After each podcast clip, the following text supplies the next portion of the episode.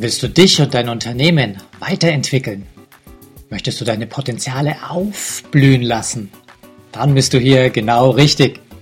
Hier bekommst du Anregungen für eine stabile Lebensfreude und Erfolg in allen Rollen deines Lebens. Und hier ist auch schon die Fortsetzung von der Fortsetzung. Ziele umsetzen Teil 2b. Ja, und hier noch ein kleiner Tipp für die erfolgreiche Umsetzung. Für diejenigen, die so wie ich gerne auf Seminare gehen, ihr werdet das bestimmt auch erleben, dass wenn das Thema Ziele, Zielfindung hochkommt, dass dann häufig gesagt wird, so jetzt sucht euch mal ein ganz großes Ziel, euer Lebensziel, wo wollt ihr hin? Manchmal wird das dann so dargestellt, stellt euch vor, ihr seid mit 90 Jahren am Sterbebett und schaut zurück auf euer Leben. Äh, was wolltet ihr da für große Sachen erreichen? Das ist für Menschen, die Erfahrung haben, mit Zielen sie zu definieren und sie umzusetzen, gut. Für jemand, der aber damit anfängt, glaube ich, macht das keinen Sinn, wenn man gleich die riesengroßen Meilenstiefeln anzieht.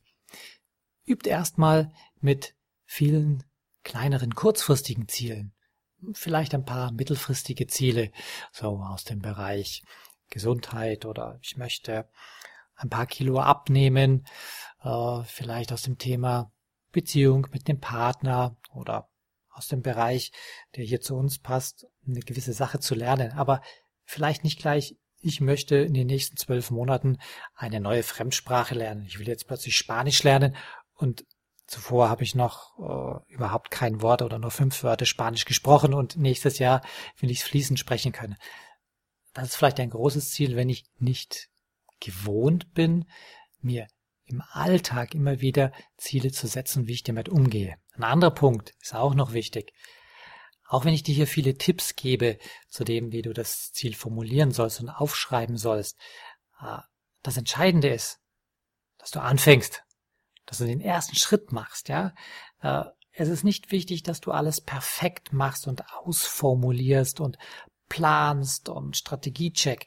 Perfektionismus hält einem oftmals ab davon, ein Ziel zu erreichen. Es ist viel entscheidender, dass du sagst, okay, ich habe hier mein Ziel, ich habe angefangen, das zu definieren und niederzuschreiben. Und dann leg los, mach es einfach. Es gibt so eine Regel. Jede Idee, die man innerhalb der ersten 72 Stunden umsetzt, hat eine sehr, sehr große Chance, dass du es auch zu Ende bringst. Alles, was du nach diesen 72 Stunden, sprich drei Tagen erst beginnst und anfängst, da ist die Wahrscheinlichkeit sehr viel geringer, dass du es auch zu Ende bringst. Also mach den ersten Schritt und dann wird der zweite kommen, der dritte kommen. Ja, auch wenn es nicht immer genauso ist wie geplant. Und zum Abschluss kriegst du auch noch eine Buchempfehlung. Und zwar diesmal von Rita Pohle. Das Buch heißt Das Navigationssystem fürs Leben. Ja, es geht dabei natürlich um Zielfindung, ja.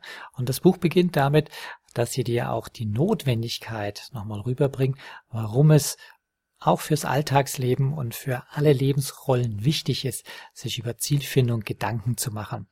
Du bekommst dann die Möglichkeit für eine persönliche Standortbestimmung. Wo bist du gerade? Wo holst du dich selbst ab?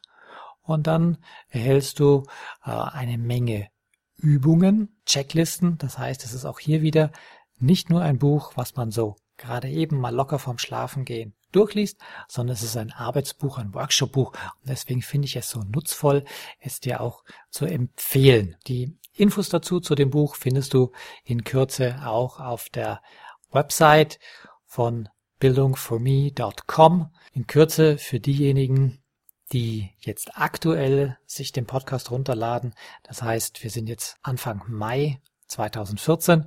Wenn du es dir später anhörst, wenn du später eingestiegen bist, ist das Ganze schon definitiv online.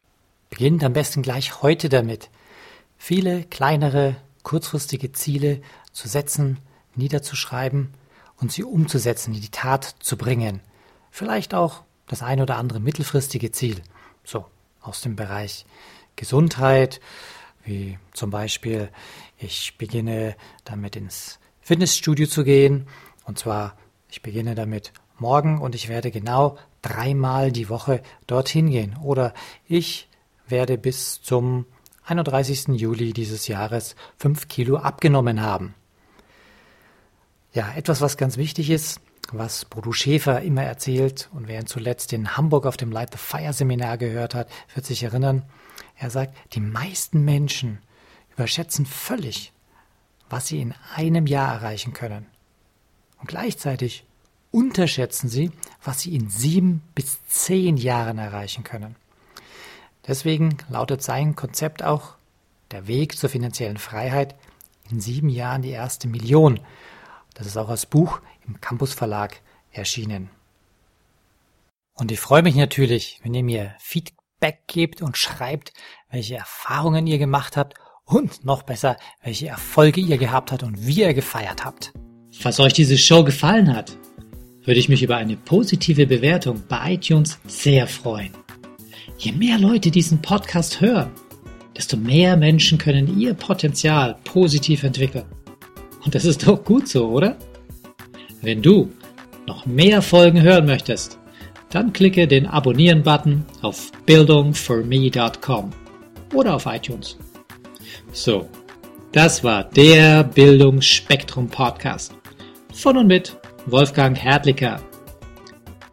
Bilde dich selbst und dann wirke auf andere doch das, was du bist. Friedrich von Humboldt.